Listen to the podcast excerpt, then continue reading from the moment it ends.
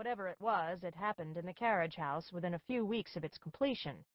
Jedediah Thorne never got to live in the estate he'd built in Beacon by the Sea. The Thornes had been seamen on the North Shore for centuries, but Jedediah was the first to make any money, prospering in shipping in those first years following the Civil War. After serving five years in prison for killing Benjamin Morse, Jedediah headed west, only to return finally to the East Coast just before his death. It was his ghost, people said, haunted the carriage house to this day. It was where he'd killed a man. It was where his spirit remained. Why, no one seemed to know. I don't believe in ghosts, Tess said. Susanna rocked back in her chair.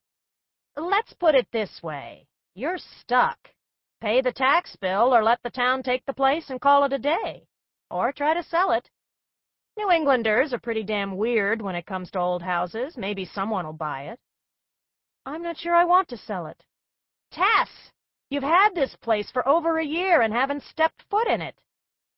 That's because I kept thinking Ike would show up and want it back, or want more work for it, or his sister would. Lauren Montague is the workhorse for the Beacon Historic Project. I'm not sure Ike told her what he was up to. He could transfer the deed on his own? Apparently. I did promise him I'd do more work. We were to discuss specifics the day he stood me up. I haven't heard from him since. Think he's dead? Tess winced at Susanna's frank question. Ike was in his mid-forties, so filled with life and energy it was impossible to believe he was dead. Yet that was what most people assumed, that his recklessness had caught up with him and he'd gone overboard or walked off a cliff. Not on purpose. Ike would never commit suicide. Taking off for months at a time without telling anyone is within his pattern of behavior, Tess said. The police haven't declared him a missing person or anything. I don't know if Lauren has sounded the alarm. It's not something I've pursued.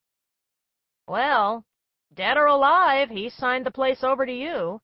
And now, obviously, the property tax assessors have caught up with you. So, that cinches it. You can't avoid reality. The carriage house is yours. What you do with it is up to you. I've wanted a place in Beacon by the Sea for as long as I can remember. My mother and father and I used to have picnics there on the beach before she died. We'd walk past all the old houses, and Mum would tell me stories. Susanna came and stood beside her. Fundamentally, all financial decisions are emotional. She gave Tess a quick, irreverent grin. Look at it this way. A run-down 19th century carriage house, haunted by a convicted murderer, ought to make an interesting weekend project. Tess decided to drive up to Beacon by the Sea and take a look at her property that afternoon. She quit work early to get ahead of rush hour traffic and made her way up to the tip of Cape Ann to the Beacon Historic Project's offices to pick up the key to the carriage house. The project offices were located in one of its restored late 18th century buildings in the village, just a short walk to the harbor. Modeled after the more famous Doris Duke Foundation in Newport, Rhode Island, the Beacon Historic Project, Ike's brainchild, bought up old houses and outbuildings all over the North Shore, gutted them, rebuilt them according to exacting standards, and leased them to carefully screened tenants.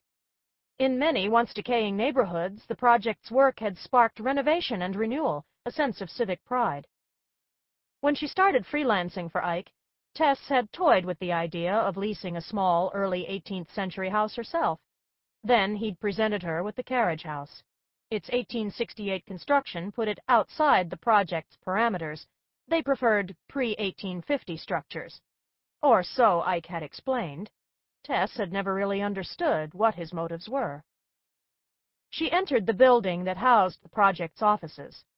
Through a doorway to the right, a pencil-thin older woman greeted Tess. May I help you? Hi, Mrs. Cookson. I'm Tess Haviland. Why, Miss Haviland, I'm so sorry. I didn't recognize you. What can I do for you? I stopped by to pick up the key to the Thorne carriage house. I know it's been a while, but I thought I should take a look at it before I decide what to do. The elderly receptionist looked confused. The key to the Thorne carriage house? I don't understand. It's all right, Muriel. Lauren Grantham Montague approached from an adjoining room, smiling graciously. She was Ike's younger sister, and her resemblance to Ike was subtle, but unmistakable. It's so good to see you, Tess. I should have called you myself long before now. I have the key to the carriage house. I'll get it for you. Is Miss Haviland doing work for us? Muriel Cookson asked, obviously confused. Lauren continued to smile, but a coolness had come into her gray eyes, as if she was struggling to hide much stronger emotions. No, I assume she's checking on her property. Before he left last year, Ike transferred ownership of the Thorne carriage house to Tess. I should have told you before now. It simply hasn't come up. The receptionist paled, but said nothing. She was a contrast to the tawny-haired Lauren in her expensive, tasteful clothes and easy manner. There was nothing naturally gracious or easy about Muriel Cookson, whom Ike used to describe to Tess in unflattering terms.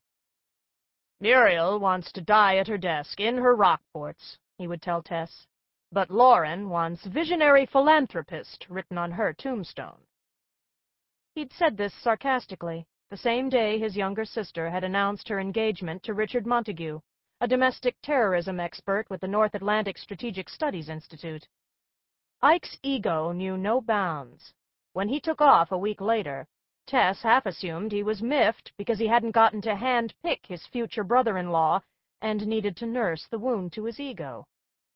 Lauren was totally dedicated to the Beacon Historic Project, wanting to take it in new directions. Ike didn't care. Tess had sensed he was bored with it, anxious to move on, and apparently he had.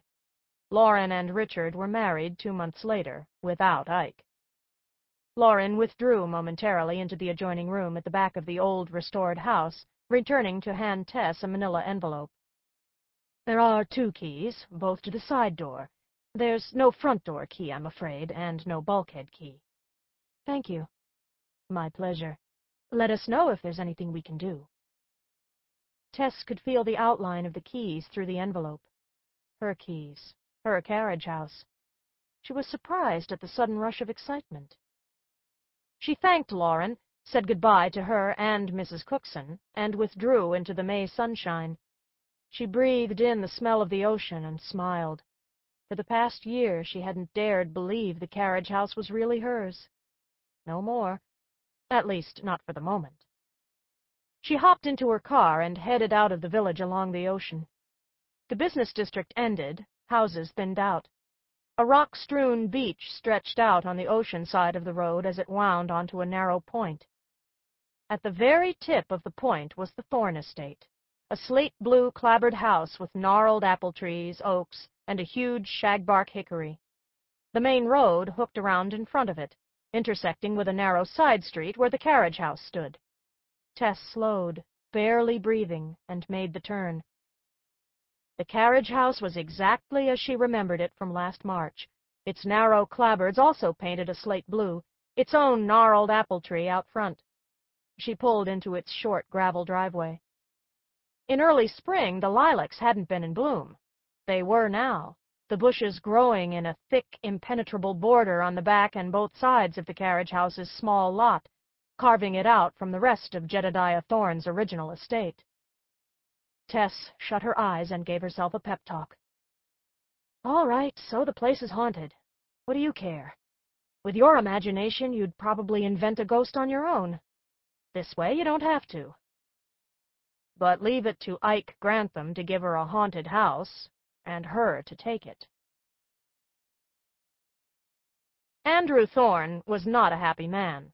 He tried to convey this to Harley Beckett, his cousin, and the one man on the planet Andrew would trust with his life. If he didn't kill him first. She's not in her treehouse, Hall. Harl grunted.